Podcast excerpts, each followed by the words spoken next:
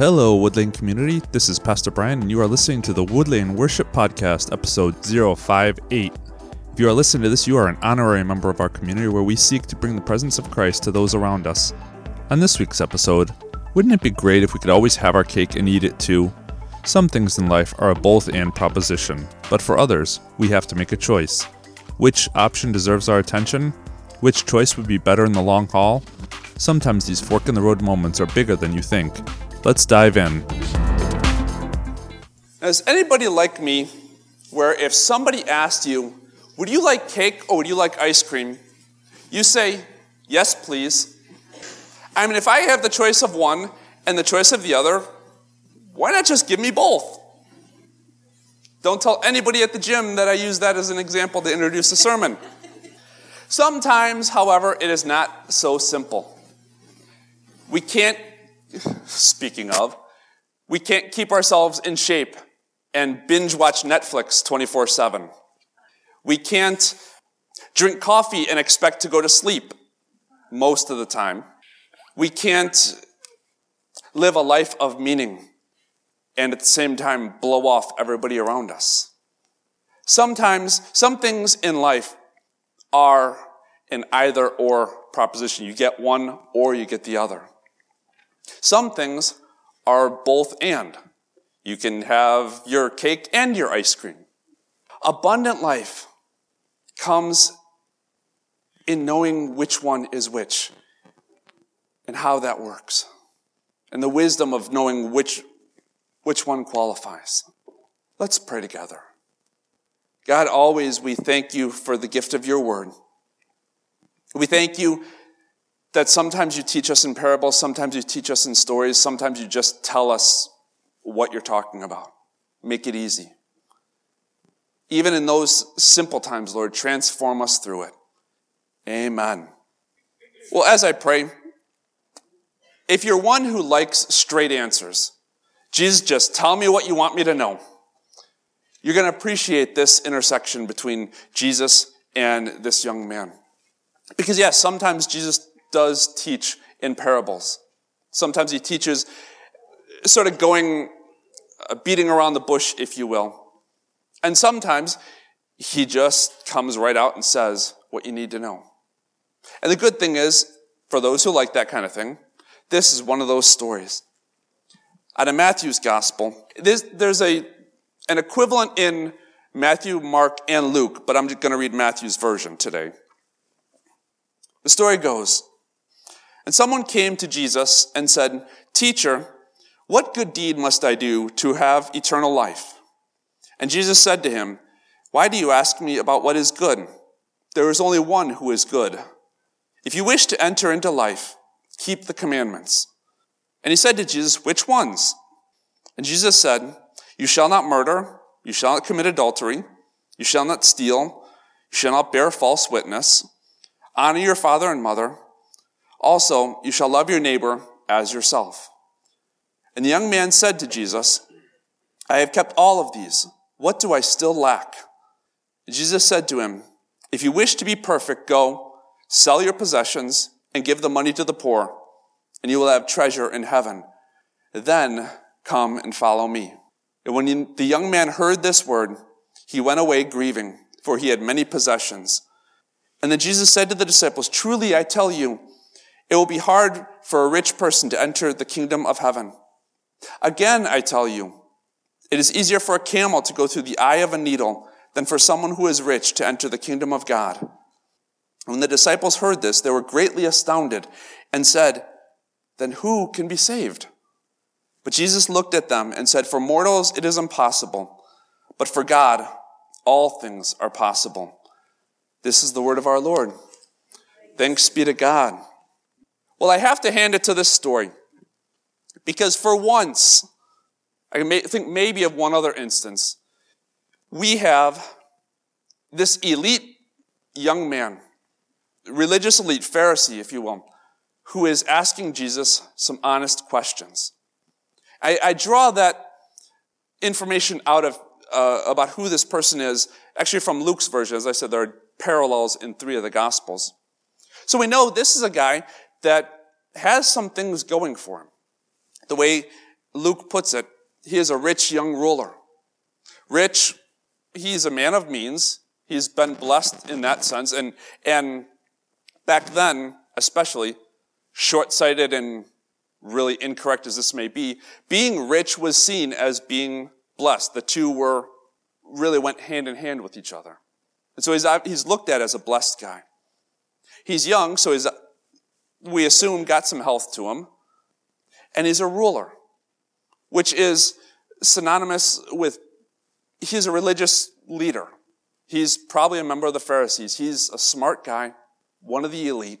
And yet there's this itch that he can't seem to scratch. That he's like, you know what, I've got all this going for me, but something seems to be missing. And I'm not really sure what it is. And so he comes to Jesus and he says, what is it that I need to do? What I want eternal life. I've got all this stuff, but it, it just doesn't seem like I've, I've got that missing piece, whatever it is. And Jesus is certainly a good one to go to for answers about such a, such a topic. But as much as this young man has going for him, there seems to be a few things that are a little out of whack, that are not quite lined up right. And maybe it's because he's young. Maybe it's because he's rich. Maybe it's because he's a part of the religious elite. Maybe all three. But at least he's starting by going to Jesus for the answer. So let's take a look at some of the things that he might have a little out of whack and how that might help us line things back up in a way that brings us to life. First off, he thinks, this young man, he thinks he can earn salvation. He can earn heaven, eternal life. Put in whatever word, noun you want to that fits that bill. Look at the look at what he asked Jesus when the conversation starts off. In uh, verse sixteen, teacher, what good deed must I do to attain eternal life? Says it all right there. What must I do? What part do I play in this? When the credits are rolling at the end of this movie, where's my name going to be on the list? What do I do? Thinks he can earn it. Now, I'm going to take a, a bit of a sidetrack here for a minute. Hang with me. If I were to go across the street up to the high school and talk to the track coach, I am sure he would be a man who would value hard work, that he would expect his athletes to put the work in, put in the sweat in order to, to do well. There is a place in the world for hard work and for, for doing our best and trying to be excellent in all we do. But the question this man is trying to ask Jesus is like trying to take one of those track stars from the high school and have him jump the Grand Canyon. No Olympian has a fifteen-mile long jump. That's what he's asking. What can I do? How can I train myself better to be able to do this impossible task? Here's the fact. Salvation is received, not achieved. It's a gift. It's not something we accomplish. But Jesus indulges the question. It's okay. Here's what you do. Here, here's how you get started. We'll put it that way. Follow the commandments. And it's interesting, really, to note which commandments he gives this young man as a as a, a, a path to pursue.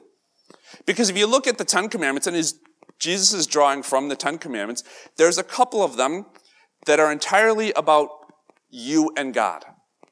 Love God, you know, don't take the Lord's name in vain, keep the Sabbath holy. And then there are those that relate to how we interact amongst each other, horizontally. Don't murder, don't do, um, don't commit adultery, don't lie, don't steal. And all the examples that Jesus gives are from that category, how we interact with each other. Interesting. Especially if, if salvation, which he's trying to go after, is something that comes by faith, by something that happens really between you and God. But when somebody has that real faith, it spills out into how we are with each other, how we treat each other, how we care for one another, how we deal with things when relationships go wrong and You, you know, you put enough humans in a room together, sometimes things stir up. So he asks him, do these things. Show some evidence of this saving faith that you've got.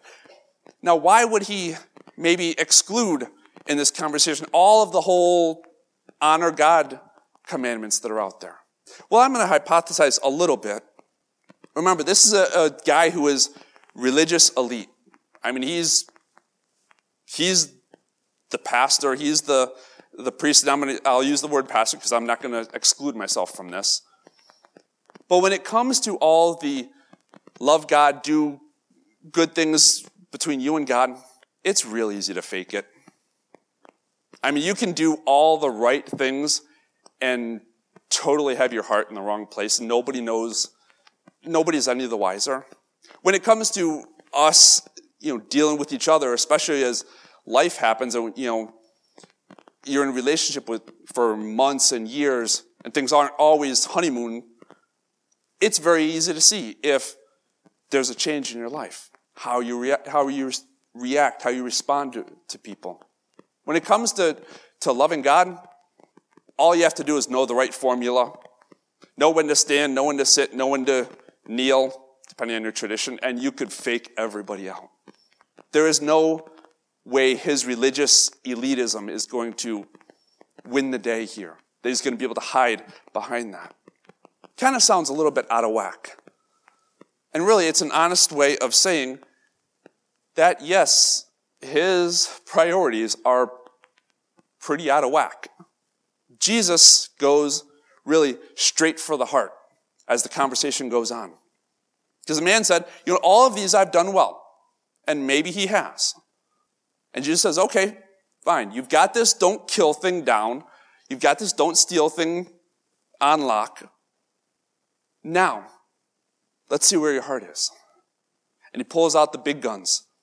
Says, Jesus probably knows how much is in his bank account. He says, sell all that you have, give the money to the poor, and come follow me. Even though I don't have a place to lay my head. You know, the dens, the foxes have dens, the birds have nests. I have no place to lay my head, Jesus says. In another story of right around those times, like I was talking to the kids, where he tells people, follow me. It's not going to be easy. And this man starts to be left in a bit of a quandary. Now, let me put this out there just because it's the elephant, it can be the elephant in the room. Jesus is not dissing this man, is not calling this guy out because he has a lot of zeros in his bank account.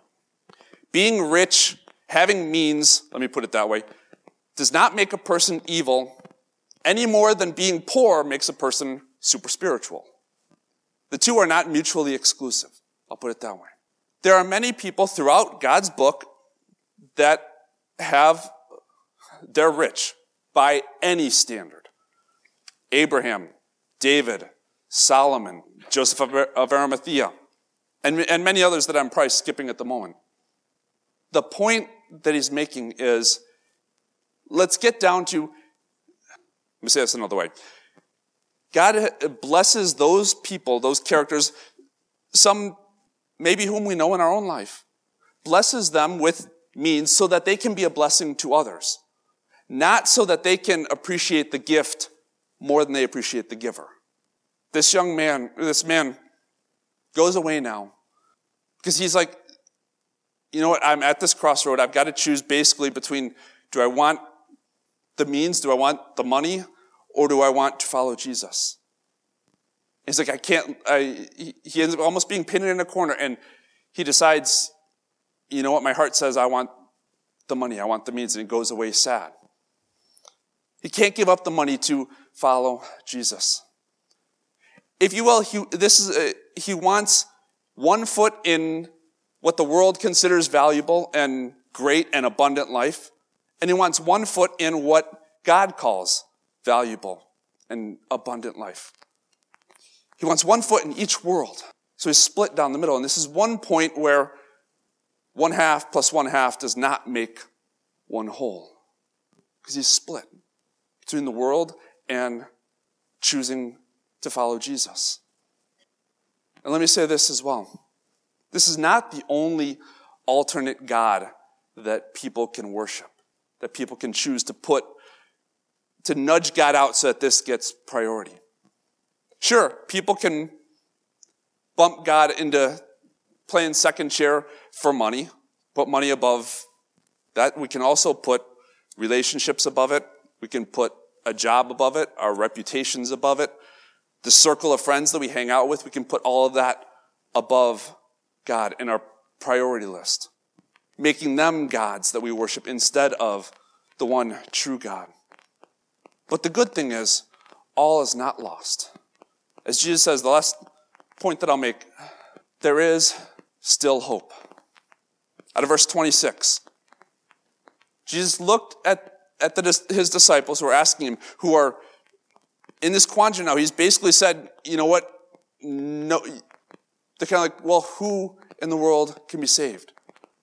It says with mortals it's impossible, but with God, everything is possible. All things are possible. The fact is, nobody on their own is able to jump the Grand Canyon. To use my track example, nobody would choose God by default over anything. If a person ends up choosing to follow Jesus, choosing God, it's because God has done, has been working in the background and has, has brought things to that point.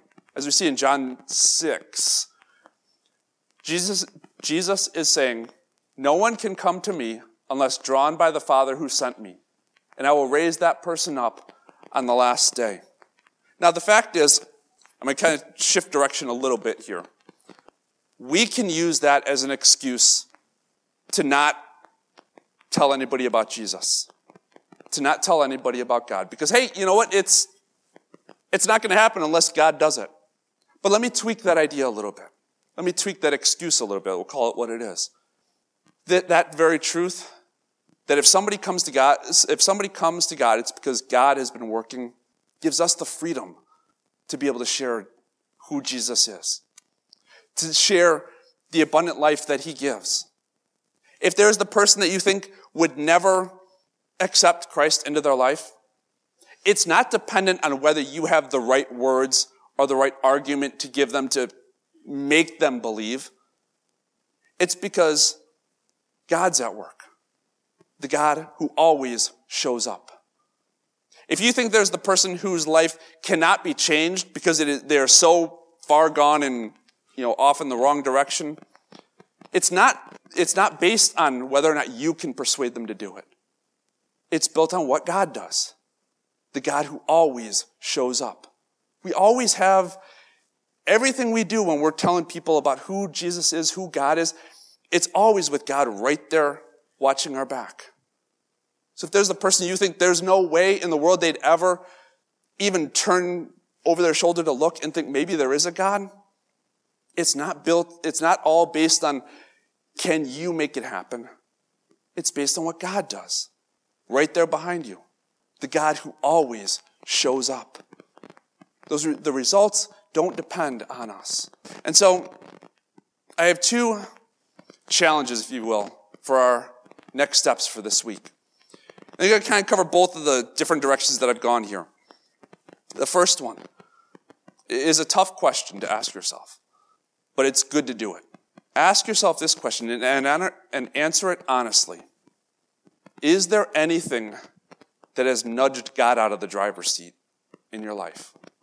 Is there anything that has nudged God out, taken priority? For this young young rich ruler, it was the money. But as I said, we can be so creative about the alternate gods that we can create. Here, and here's the trick. The things that may pop into your head, and if something pops into your head, good. Because that takes whatever that is, and it brings it to the light where God can deal with it for you. So long as those things stay hidden or stay off in the closet or we never talk about them, they will still do the bad things that they do. You just won't deal with it. But when we name it, all of a sudden now God, we it literally it brings it out into the light. God can start to deal with it. And the thing is, there can be good things that pop into your head. That can still be things that nudge God out of the driver's seat, out of the priority seat. Serving other people can nudge God out, believe it or not. Doing ministry, I'll be honest with you, sometimes even there's a danger. Preaching the gospel can nudge God out. So I gotta pray for me that I don't end up making it about, making Sunday about the sermon instead of about worshiping God. Raising kids, grandkids, great as that is, and God-honoring as that is, can nudge God out. And so my point in saying, what is this thing that maybe nudges God out, is not to say it needs to be squashed like a bug. It comes with this prayer. God, help me find the proper place for this in my life. Because again, it could very well be a good thing that you're doing. It just needs to be in its right place. And so pray, as that thing maybe pops into your head, pray, God, help me find out where this fits so that it can still be good, still be honoring to you, and doesn't nudge you out of the place you deserve. Here's the second challenge, going in that, that other direction. Just because it's good for us, I'm going to re-put up verse twenty-six. I told you this was going to come up an awful lot, and it's not, it's by design. For mortals, it is impossible, but for God, all things are possible. Is there anybody that is in your life, community, around your street, at the workplace, whatever, you look at and you go, I have this moment of pause before I would ever invite them to Easter. I'm hesitant for some reason.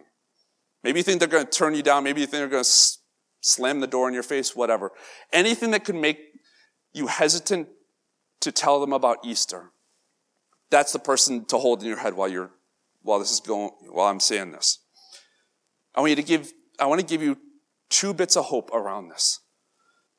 The first is, if you tell somebody about Jesus, invite somebody to Easter, it's kind of the engine I'm using here, and they slam the door in your face, shut you down, turn you out, God will never hold that against you. Simple as that. Second thing, as John six says, sometimes before a person actually comes to know Jesus, comes to show up at a church, comes to show up at a game potluck, God's been doing, God does work in the background, behind the scenes.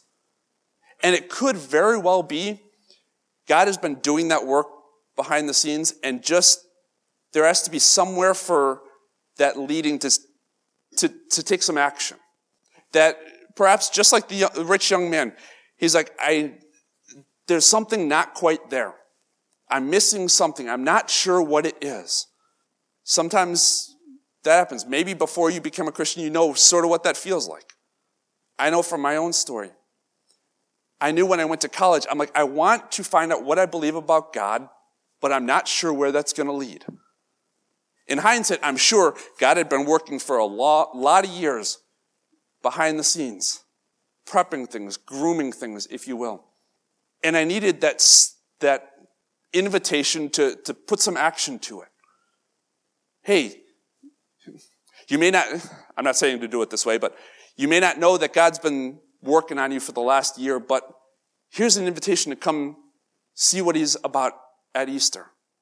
And maybe that is the thing that just tips him over the edge. Easter's coming up in three weeks. April twenty-first. Take the shot at it. Make that invite. Give God a chance to pull off an all things are possible moment in your life.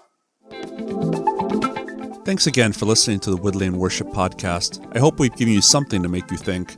If you'd like some more information about our community, check us out at woodlane church dot org or visit our Facebook page at Woodlane Newark. If you happen to be in the Finger Lakes area, come check us out live on a Sunday morning at nine forty-five a.m. See you next week on the Woodland Worship Podcast.